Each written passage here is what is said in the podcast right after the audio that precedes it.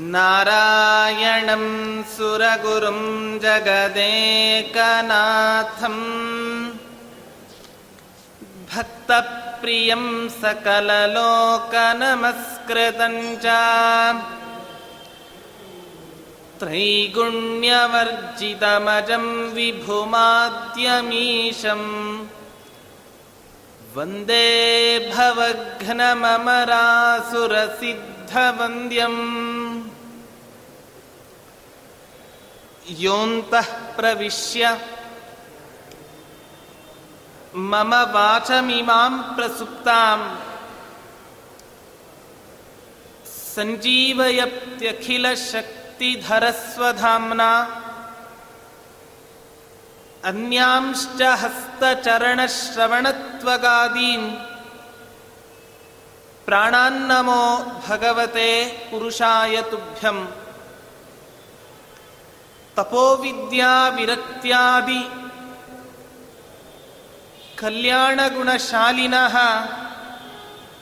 ವಿಶ್ವೇಶತೀರ್ಥ ಶ್ರೀಪಾದಾನ್ ವಂದೇ ವಿದ್ಯಾ ವಿದ್ಯಾಗುರುನ್ ಮಮ.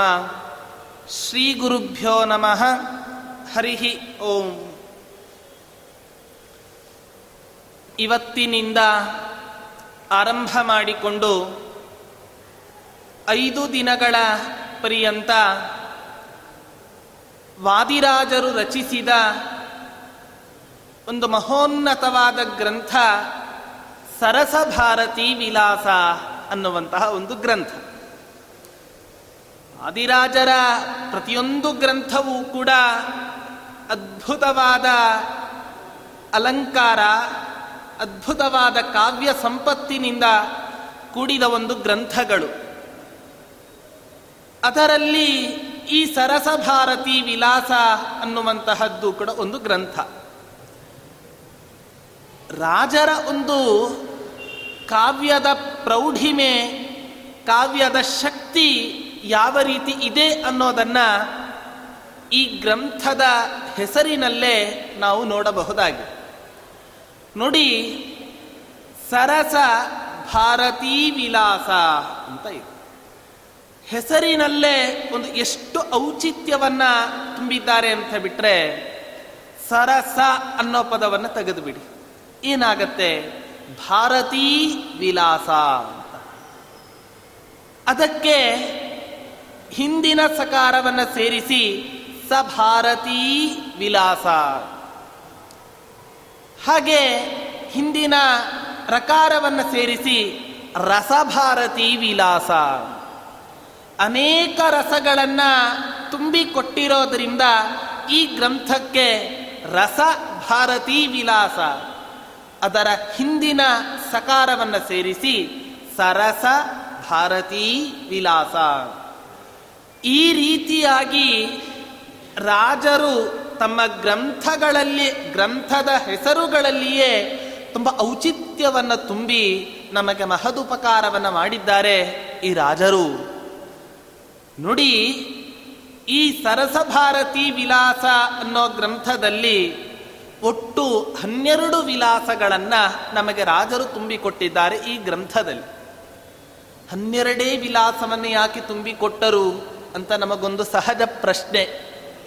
ರಾಜರು ಬದುಕಿದ್ದು ನೂರಿಪ್ಪತ್ತು ವರ್ಷ. ಅವರು ಬದುಕಿದ್ದು ಬ್ರಹ್ಮಚರ್ಯಾಶ್ರಮದಲ್ಲಿ ಬದುಕಿದ್ದು ತುಂಬ ಕಡಿಮೆ. ಪ್ರಾಯ ಒಂದು ಎಂಟು ವರ್ಷ ಮಾತ್ರ ಆ ಬ್ರಹ್ಮಚರ್ಯಾಶ್ರಮದಲ್ಲಿ ಇದ್ದು ಉಳಿದ ಎಲ್ಲ ತಮ್ಮ ಜೀವನವನ್ನು ಕೂಡ ಸನ್ಯಾಸ ಜೀವನಕ್ಕೆ ಮುಡಿಪಾಗಿ ಇಟ್ಟ ದೊಡ್ಡ ಧೀಮಂತ ಸನ್ಯಾಸಿಗಳು ನಮಗೆ ವಾದಿರಾಜ ತೀರ್ಥರು ಅಂತ ನಮಗೆಲ್ಲ ಹೇಳ್ತಾರೆ.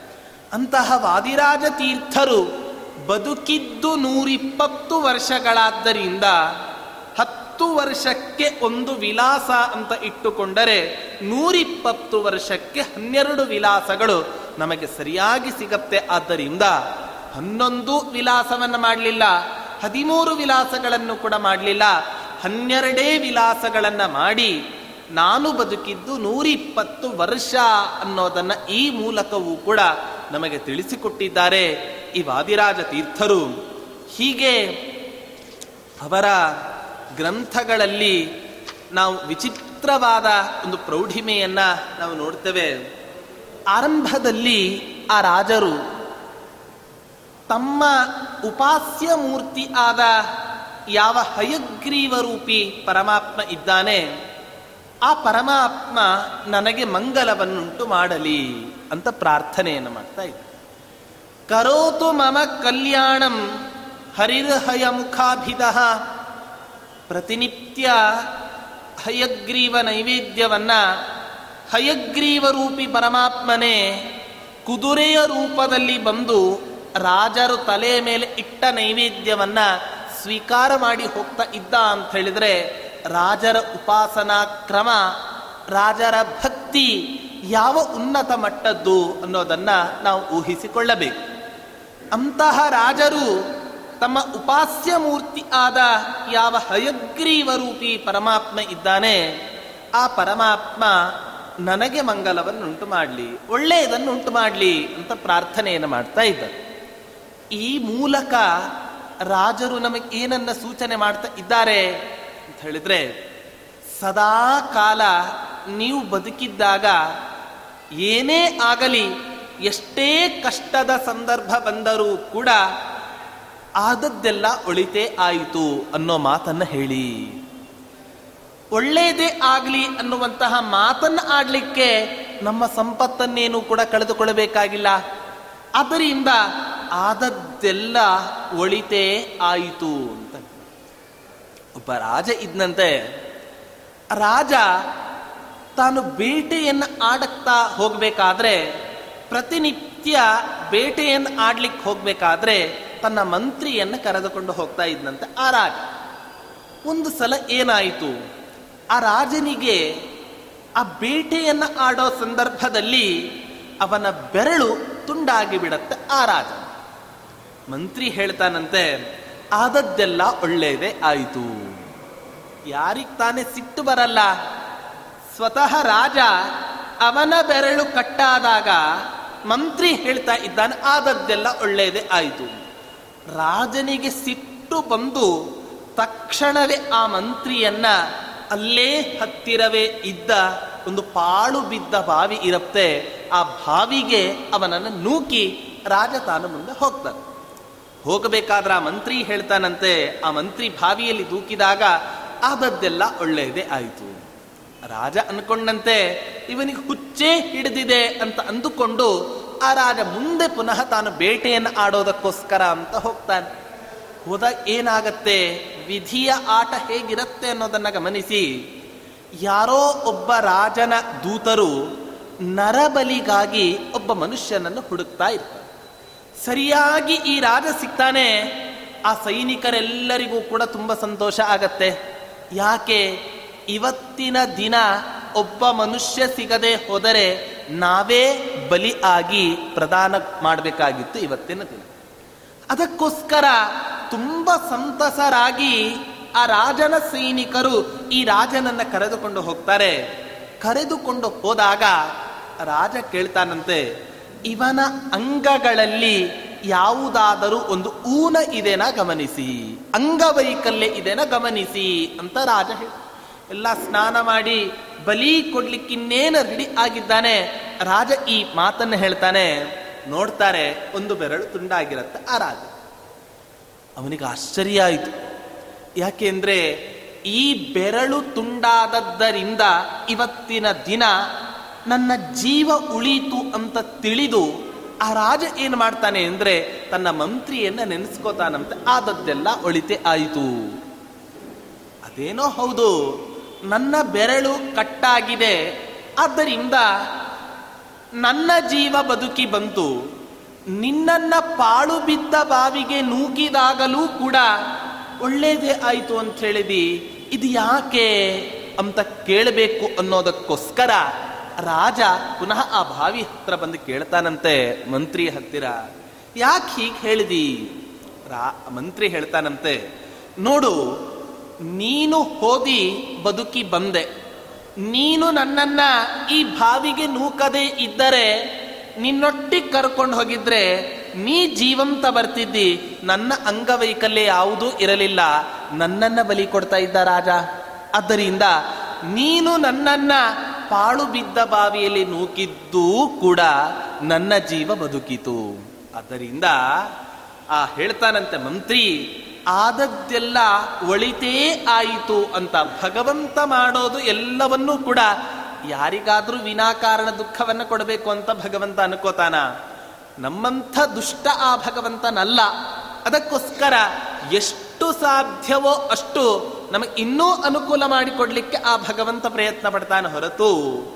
ಒಂದು ಗಂಟೆ ದೇವ್ರ ಪೂಜೆ ಮಾಡ್ಲಿಕ್ಕಾಗಲ್ವಾ? ಒಂದು ಸಾಲಿಗ್ರಾಮ ತಲೆ ಮೇಲೆ ನೀರು ಹಾಕಿ ಹೋಗು, ನಿನಗೆ ಅನುಗ್ರಹವನ್ನು ಮಾಡ್ತೇನೆ ಅಂತ ಹೇಳ್ತಾರೆ ಇಷ್ಟು ಕಾರುಣ್ಯ ಯಾರು ತಾನೇ? ಯಾವ ಭಗ ಯಾರ, ಯಾರಲ್ಲಿ ತಾನೇ ನಾವು ಕಾಣಲಿಕ್ಕೆ ಸಾಧ್ಯ? ಅದರಿಂದ ಆ ಮಂತ್ರಿಯ ಆ ಮಾತನ್ನು ಕೇಳಿ ರಾಜ ಅವತ್ತಿನಿಂದ ಆದದ್ದೆಲ್ಲ ಒಳ್ಳೇದೇ ಆಯಿತು ಅಂತ. ದಾಸರಾಯರು ಕೂಡ ಒಂದು ಮಾತನ್ನು ಹೇಳ್ತಾರೆ ಅಲ್ಲಲ್ಲಿ. ಏನು ಹೇಳ್ತಾರೆ? ಹಿಂದೆ ನನ್ನ ಬೈದವರೆಲ್ಲ ಚಂದದಿರಲಿ, ಮುಂದೆ ನನ್ನ ಬೈಯುವರೆಲ್ಲ ಅಂದದವೇರಲಿ ಅಂತ ಒಂದು ಮಾತು. ಜನರು, ಎಲ್ಲ ಜನರು ಕೂಡ ಬೈಬೇಕಾದ್ರೆ ಎದುರಿಗೆ ಬೈತಾರ? ಎದುರಿಗೆ ಬೈಯೋದಕ್ಕಿಂತಲೂ ಕೂಡ ಹಿಂದೆ ಬೈತಕ್ಕಂತಹ ಜನರೇ ಜಾಸ್ತಿ. ಅದಕ್ಕೆ ಹೇಳ್ತಾರೆ, ಹಿಂದೆ ನನ್ನ ಬೈದವರೆಲ್ಲ ತುಂಬ ಚೆನ್ನಾಗಿ ತಮ್ಮ ಜೀವನದಲ್ಲಿ ಅವರು ವಾಸವನ್ನು ಮಾಡಲಿ. ದಾಸರಾಯರು ಹೇಳ್ತಾರೆ, ಯಾರು ಮುಂದೆ ಬೈತಾರೋ, ಮುಂದೆ ನನ್ನ ಬೈದವರೆಲ್ಲ ಅಂದದವೇರಲಿ ಕೆಲವರಿಗೆಲ್ಲ ಏನು ಅಂತ ಹೇಳಿದ್ರೆ, ಹಿಂದೆ ಬೈದ್ರೆ ಗೊತ್ತಾಗೋದಿಲ್ಲ ಅಂತ ಹೇಳಿ ಅವನ ಮುಂದೆ ಬಂದು ಬೈತ ದಾಸರಾಯರು ಹೇಳಿದ್ರು, ಯಾರು ನನ್ನನ್ನ ಮುಂದೆಯೇ ಬೈತಾರೋ ಅವರು ನನ್ನ ಕಣ್ಣ ಮುಂದೆಯೇ ಉನ್ನತ ಸ್ಥಾನವನ್ನು ಏರಲಿ ಅಂತ ಪ್ರಾರ್ಥನೆ. ಅಷ್ಟೇ ಅಲ್ಲ ನೋಡಿ, ದಾಸರಾಯರ ಒಂದೊಂದು ಚಿಂತನೆಯನ್ನ ನಾವು ಜೀವನದಲ್ಲಿ ಅಳವಡಿಸಿಕೊಂಡ್ರೆ ಎಷ್ಟು ನಾವು ಜೀವನದಲ್ಲಿ ಪರಿವರ್ತನೆಯನ್ನು ಹೊಂದಬಹುದು ಅಂದ್ರೆ, ದಾಸರಾಯರು ಹೇಳ್ತಾರೆ, ಕೆಲವರೆಲ್ಲ ಜನ ಇರ್ತಾರಂತೆ. ಅವರಿಗೆ ಹಿಂದೆ ಬೈದರೂ ಸಮಾಧಾನ ಇಲ್ಲ, ಅವನ ಮುಂದೆ ಬೈದರೂ ಸಮಾಧಾನ ಇಲ್ಲ. ಅವ್ರಿಗೇನು ದುಷ್ಟ ಆಸೆ ದುರಾಸೆ ಅಂತ ಬಿಟ್ರೆ ಎಲ್ಲಿ ಜನ ನೆರೆದಿರ್ತಾರೋ, ಬೇಕು ಅಂತ ಅವನಿಗೆ ಅವಮಾನವನ್ನು ಮಾಡೋದಕ್ಕೋಸ್ಕರ ಜನರು ನೆರೆದ ತುಂಬಿದ ಸಭೆಯಲ್ಲಿಯೇ ಅವನಿಗೆ ಅವಮಾನವನ್ನು ಮಾಡ್ತಾರಂತೆ ಅವಿ ದಾಸರು ಹೇಳ್ತಾರೆ, ಜನರೊಳಗೆ ಮಾನಭಂಗ ಮಾಡಿದವನಿಗೆ ಜೇನು ತುಪ್ಪ ಸಕ್ಕರೆ ಊಟ ಆಗಲಿ ಅವನಿಗೆ ಅಂತ ಪ್ರಾರ್ಥನೆಯನ್ನು ಮಾಡ್ತಾನೆ. ಯಾರ ನನ್ನನ್ನ ಜನರ ಮಧ್ಯೆಯೇ ಬೇಕು ಅಂತ ಅವಮಾನವನ್ನು ಮಾಡ್ತಾರೋ ಅವರಿಗೆ ಜೇನು, ತುಪ್ಪ ಸಕ್ಕರೆ ಊಟ ಅವರಿಗೆ ನಿತ್ಯವೂ ಕೂಡ ಅವನಿಗೆ ಸಾಯೋ ತನಕ ಆಗಲಿ ಅಂತ ಈ ರೀತಿಯಾಗಿ ಒಂದು ಪ್ರಾರ್ಥನೆಯನ್ನು ಮಾಡಿದ್ದಾರೆ ದಾಸರು. ಆದ್ದರಿಂದ ಬೈಯೋರೆಲ್ಲರೂ ಕೂಡ ಬೈತಾ ಇರ್ತಾರೆ ಅದು ನಾವು ಹಾಕ್ಕೊಂಡು ಬಟ್ಟೆಯ ಮೇಲಿನ ಧೂಳು ಅಂತ ಹೇಳಿ ಅದನ್ನು ನಾವು ಸರಿಸಿ ಆ ಕಡೆ ಹೋಗಿಬಿಡಬೇಕಷ್ಟೆ ಅದಕ್ಕೆ ಯಾವತ್ತೂ ಕೂಡ ನಾವು ತಲೆಯನ್ನು ಕೆಡಿಸಿಕೊಳ್ಳಲಿಕ್ಕೆ ಹೋಗಬಾರದು. ಆದ್ದರಿಂದ ದಾಸರಾಯರು ರಾಜರ ಪ್ರಾರ್ಥನೆ, ಈ ರೀತಿಯಾಗಿ ಪ್ರಾರ್ಥನೆ ಮಾಡೋದರಿಂದ ನಮಗೇನು ಗೊತ್ತಾಗತ್ತೆ ಅಂತ ಬಿಟ್ಟರೆ ಕರೋತು ಮಮ ಕಲ್ಯಾಣಂ ಹರಿರಹಯ ಮುಖಾವಿದ ಯಾವ ನಮ್ಮ ಉಪಾಸ್ಯ ಮೂರ್ತಿ ಆದ ಹಯಗ್ರೀವ ನಾಮಕ ಪರಮಾತ್ಮ ಇದ್ದಾನೆ ಆ ಪರಮಾತ್ಮ ನಮಗೆ ಮಂಗಲವನ್ನುಂಟು ಮಾಡಲಿ. ರಾಜರು ಹೇಳ್ತಾರೆ ಗುರುಶ್ಚ ಮಧ್ವನಾಮಾಮೇ ಅಂತ ಒಂದು ಮಾತನ್ನು ಹೇಳ್ತಾರೆ.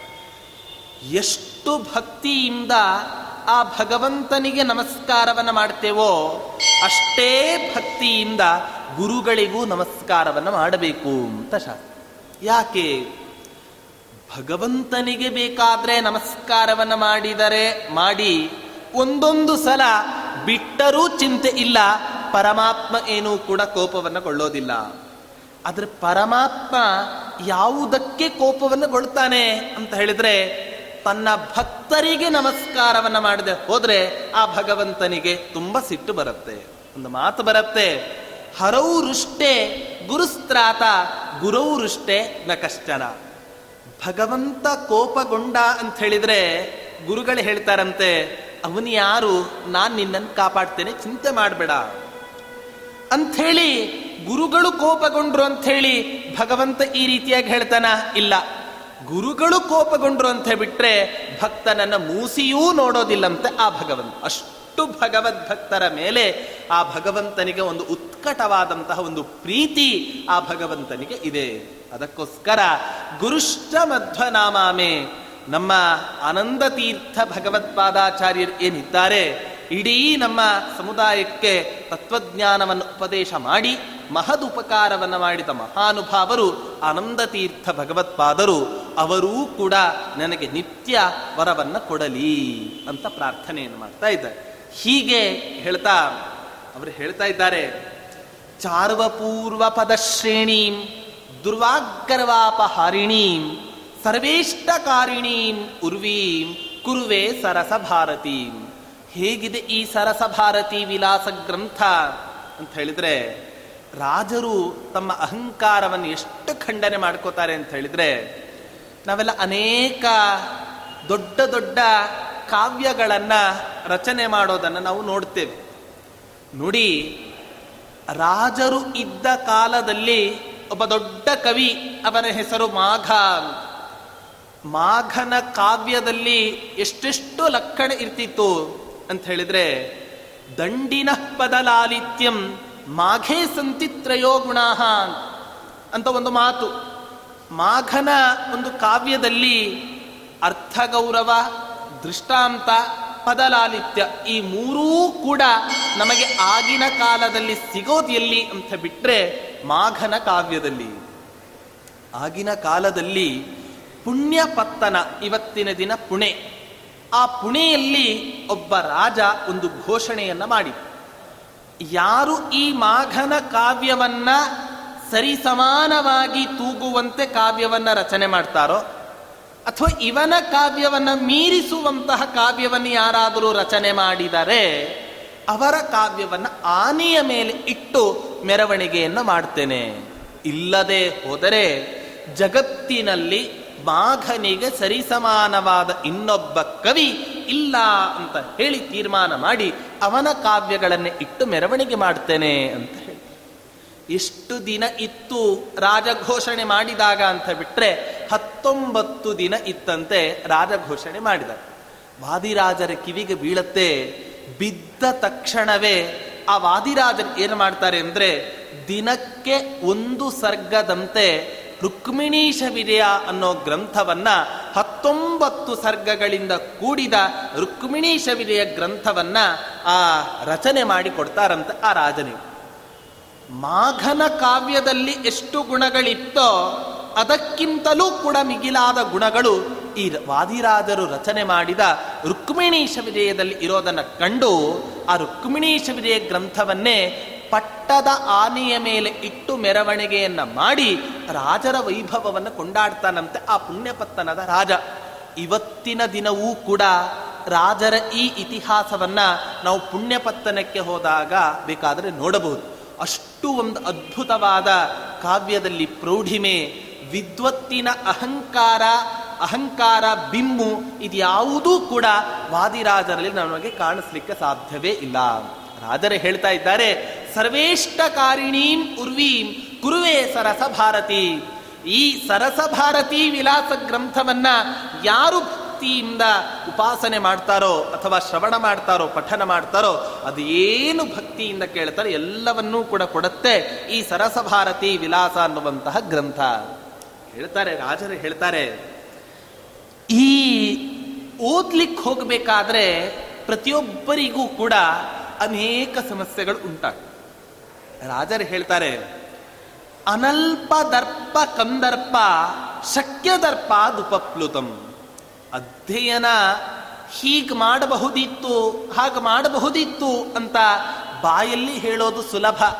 ಆದ್ರೆ ಅಧ್ಯಯನ ಯಾರು ಮಾಡ್ತಾರೋ ಅದರ ಕಷ್ಟ ಅವರಿಗೇನು ಅಂತ ಮಾತ್ರ ಗೊತ್ತು. ಸುಮ್ಮನೆ ಕುತ್ಕೊಂಡು ಉಪನ್ಯಾಸದಲ್ಲಿ ಅದು ಇದು ಅಂತ ಹೇಳಲಿಕ್ಕೇನಾಗಿದೆ? ಮಾ, ಬಾಯಿ ಕೊಟ್ಟಿದ್ದಾನೆ ದೇವರು ಅದನ್ನು ಹೇಳ್ತಾರೆ. ಅಧ್ಯಯನ ಅನ್ನೋದು ಒಂದು ದೊಡ್ಡ ಯಜ್ಞ ಅಂತ ಹೇಳ್ತಾರೆ. ಅದರಿಂದ ಬೇಕಾದ್ರೂ ಉಪನ್ಯಾಸವನ್ನ ಬೇಕಾದ್ರೆ ಮಾಡೋದನ್ನ ಬಿಡಿ, ಆಚಾರ್ಯರು ಹೇಳುವಂತಹ ಮಾತು. ಅಧ್ಯಯನ, ಅಧ್ಯಾಪನ, ಯಜನ, ಯಾಜನ, ದಾನ, ಪ್ರತಿಗ್ರಹ ಆರು ಕರ್ಮಗಳನ್ನು ನಮ್ಮ ಶಾಸ್ತ್ರ ನಿರೂಪಣೆ ಮಾಡಿದೆ. ಇದರಲ್ಲಿ ಆರೂ ಕರ್ಮಗಳನ್ನು ಮಾಡಬಹುದು, ಆದರೆ ಮೂರೂ ಕರ್ಮಗಳನ್ನು, ಮೂರು ಕರ್ಮಗಳನ್ನು ಅಪ್ಪಿ ತಪ್ಪಿಯೂ ಬಿಡಬೇಡ. ಯಾವುದದು? ಅಧ್ಯಯನ, ಯಜ್ಞ ಮತ್ತೆ ದಾನ. ಅಧ್ಯಾಪನ, ಪಾಠ ಮಾಡೋದ್ ಬೇಕಾದ್ರೆ ಬಿಡು.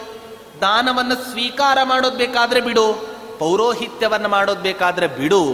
ಅದರ ಅಧ್ಯಯನವನ್ನು ಮಾತ್ರ ಸಾಯೋ ತನಕವೂ ಕೂಡ ಅಧ್ಯಯನದ ವಿಧಿಯನ್ನು ಮಾತ್ರ ಬಿಡಲಿಕ್ಕೆ ಹೋಗಬೇಡ. ಇವತ್ತಿನ ದಿನ ನಾವೆಲ್ಲ ಸುಧಾಮಂಗಳ ಅಂತ ಮಾಡ್ಕೊಂಡ್ವಿ ಅಂತ ಆದ್ರೆ ಅವತ್ತಿನ ದಿನ ಆ ಸುಧಾ ಪುಸ್ತಕ ಮುಚ್ಚಿದ್ವಿ ಅಂತ ಆದ್ರೆ ಇನ್ನು ಸಾಯೋ ತನಕವೂ ಕೂಡ ಆ ಪುಸ್ತಕವನ್ನು ತೆಗೀತೇವೋ ಬಿಡ್ತೇವೋ ನಮಗೆ ಗೊತ್ತಿಲ್ಲ.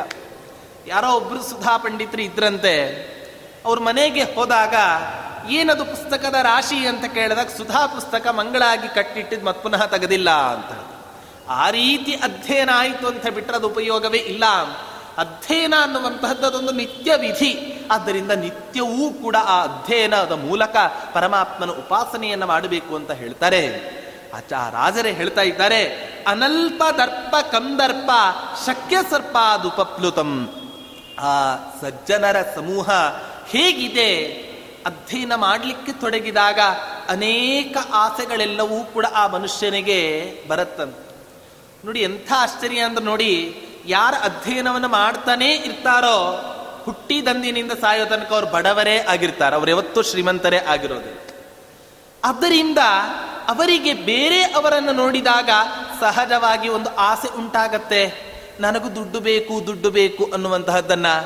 ಆ ಆಸೆ ಏನು ಬರುತ್ತೆ ಅವರಿಗೆ, ಆ ಆಸೆಯಿಂದ ದೂರ ಮಾಡು ಪರಮಾತ್ಮ ಅಂತ ಪ್ರಾರ್ಥನೆಯನ್ನು ಮಾಡ್ತಾ ಇದ್ದ. ಸಂಗಾತ್ ಸಂಜಾಯತೆ ಕಾಮಃ, ಕಾಮಾತ್ ಕ್ರೋಧೋ ಬಿಜಾಯತೆ ನೋಡಿ, ಕೃಷ್ಣ ಪರಮಾತ್ಮ ಗೀತೆಯಲ್ಲಿ ಹೇಳ್ತಾನೆ, ಒಂದು ಸಲ ದುರಾಸೆ ಹುಟ್ಟಿ ದುರ್ಜನರ ಸಂಘ ಆಯಿತು ಅಂತಾದರೆ ಆಸೆ ಹುಟ್ಟತ್ತೆ. ಆಸೆಯಿಂದ ಆ ಆಸೆಯನ್ನ ನಮ್ಮ ಹತ್ತಿರ ತೀರಿಸ್ಕೊಳ್ಳಿಕ್ಕಾಗಲಿಲ್ಲ ಅಂತಾದರೆ, ಅದನ್ನು ನಮಗೆ ಅನುಭವಿಸ್ಲಿಕ್ಕಾಗಿಲ್ಲ ಅಂತಾದರೆ ಸಿಟ್ಟು ಬರುತ್ತೆ, ಕಾಮಾತ್ ಕ್ರೋಧೋಭಿಜಾಯತೆ. ಸಿಟ್ಟು ಬಂದಾಗ ಏನಾಗತ್ತೆ? ಒಂದು ಕ್ಷಣದ ಸಿಟ್ಟು ಒಂದು ದಿನದ ಸಂಪೂರ್ಣ ಆನಂದವನ್ನ ತೆಗೆದುಹಾಕತ್ತಂತೆ ಆ ಒಂದು ಕ್ಷಣದ ಸಿಟ್ಟು. ಏನಾಗತ್ತೆ? ಕ್ರೋಧಾದ್ಭವತಿ ಸಮೋಹ ಒಂದು ಕ್ಷಣದ ಆ ಸಿಟ್ಟು ಅವನ ಬುದ್ಧಿಯನ್ನೇ ಭ್ರಮಣೆ ಮಾಡುತ್ತೆ. ಸಮ್ಮೋಹ ಸ್ಮೃತಿ ವಿಭ್ರಮ. ಸ್ಮೃತಿ ಭ್ರಂಶ ಬುದ್ಧಿನಾಶೋ ಬುದ್ಧಿನಾಶ ಪ್ರಣಶ್ಯತಿ. ಹೀಗೆ ದುರಾಸೆ ಅನ್ನುವಂತಹ ಒಂದು ವಸ್ತು ಹುಟ್ಟಿತು ಅಂತಾದರೆ, ಆ ವಸ್ತುವನ್ನ ಸಂತೃಪ್ತಿಗೊಳಿಸೋದಕ್ಕೋಸ್ಕರ ಮನುಷ್ಯ ಎಷ್ಟೆಷ್ಟು ಕೆಟ್ಟ ಕೆಲಸವನ್ನ ಮಾಡ್ತಾನೆ ಪರಮಾತ್ಮ. ಆದ್ದರಿಂದ ಆ ವ್ಯಕ್ತಿಗೆ ಆ ದುರಾಸೆಯಿಂದ ವಿಮುಕ್ತನನ್ನಾಗಿ ಮಾಡಿ ಅಧ್ಯಯನದಲ್ಲಿ ತಲ್ಲೀನ ಆಗುವಂತೆ ಮಾಡು ಅಂತ ಹೇಳಿ ಆ ರಾಜರು ಪ್ರಾರ್ಥನೆಯನ್ನ ಮಾಡ್ತಾ ಇದ್ದಾರೆ. ನೋಡಿ, ಇನ್ನೊಂದು ಈ ರಾಜರ ಸರಸಭಾರತಿ ವಿಲಾಸದ ಒಂದು ವೈಶಿಷ್ಟ್ಯ ಏನು ಅಂತ ಹೇಳಿದ್ರೆ, ಎಲ್ಲಾ ಗ್ರಂಥಗಳಲ್ಲಿ ಎಲ್ಲಾ ಗ್ರಂಥಕಾರರು ಕೂಡ ಮಂಗಲ ಶ್ಲೋಕವನ್ನ ಒಂದು ಶ್ಲೋಕ ಬಿಟ್ರೆ ಎರಡು ಅತೀ ಹೆಚ್ಚು ಅಂತ ಹೇಳಿದರೆ ಎಂಟತ್ತು ಶ್ಲೋಕಗಳನ್ನು ಮಾಡಿ ಯಾರು? ಆದರೆ ರಾಜರು ಈ ಸರಸಭಾರತಿ ವಿಲಾಸ ಗ್ರಂಥದಲ್ಲಿ ಸಂಪೂರ್ಣ ಎರಡು ವಿಲಾಸಗಳನ್ನು ಬರೀ ಪರಮಾತ್ಮನ ಸ್ತೋತ್ರಕ್ಕೋಸ್ಕರವೇ ಮೀಸಲಾಗಿ ಇಟ್ಟ ಒಂದು ಅದ್ಭುತ ಗ್ರಂಥ ರಾಜರು ರಚಿಸಿದ ಈ ಸರಸಭಾರತಿ ವಿಲಾಸ. ಹೇಳ್ತಾರೆ ಸಾಧಾರಣ ನೂರು ಶ್ಲೋಕಗಳ ತನಕವೂ ಕೂಡ ರಾಜರು ಬರೀ ಪರಮಾತ್ಮನ ಆರಾಧನೆಯನ್ನು ಮಾಡಿ ಸ್ತೋತ್ರವನ್ನು ಮಾಡ್ತಾರೆ. ಯಾವ ವಿಘ್ನಗಳಿದ್ದರೂ ಕೂಡ ಅದನ್ನ ಪರಿಹಾರ ಮಾಡು. ರಾಜರು ಒಂದು ಮಾತನ್ನು ಹೇಳ್ತಾರೆ, ನೋಡಿ, ಹಿರಿಯರು ಆಡುವ ಯಾವ ಮಾತುಗಳಿದೆ, ಅದು ಅನಾದಿ ಕಾಲದ ತನಕ ಯಾವತ್ತೂ ಕೂಡ ಆ ಮಾತುಗಳು ಸುಳ್ಳಾಗಲಿಕ್ಕೆ ಸಾಧ್ಯವೇ ಇಲ್ಲ ಅಂತ. ರಾಜರು ಹೇಳ್ತಾರೆ ಕಸ್ಯ ಕಸ್ಯ ಪ್ರಿಯಂ ಭ್ರೂಮಃ ಸ್ತುಮಃ ಕಂಕಂ ಪದೇ ಪದೇ. ರಾಜರಿಗೆ ಆಗಲೇ ಒಂದು ಸತ್ಯ ಗೊತ್ತಾಗಿತ್ತದು ಜಗತ್ತಿನಲ್ಲಿ ಇರುವ ಎಲ್ಲ ಜನರನ್ನೂ ಕೂಡ ಸಂತೃಪ್ತಿಗೊಳಿಸ್ತೇನೆ ಅನ್ನೋ ಭಾವನೆಯಿಂದ ಹೊರಟರೆ, ಅವನಂಥ ಮೂರ್ಖ ಇನ್ನೊಬ್ಬ ಇಲ್ಲ.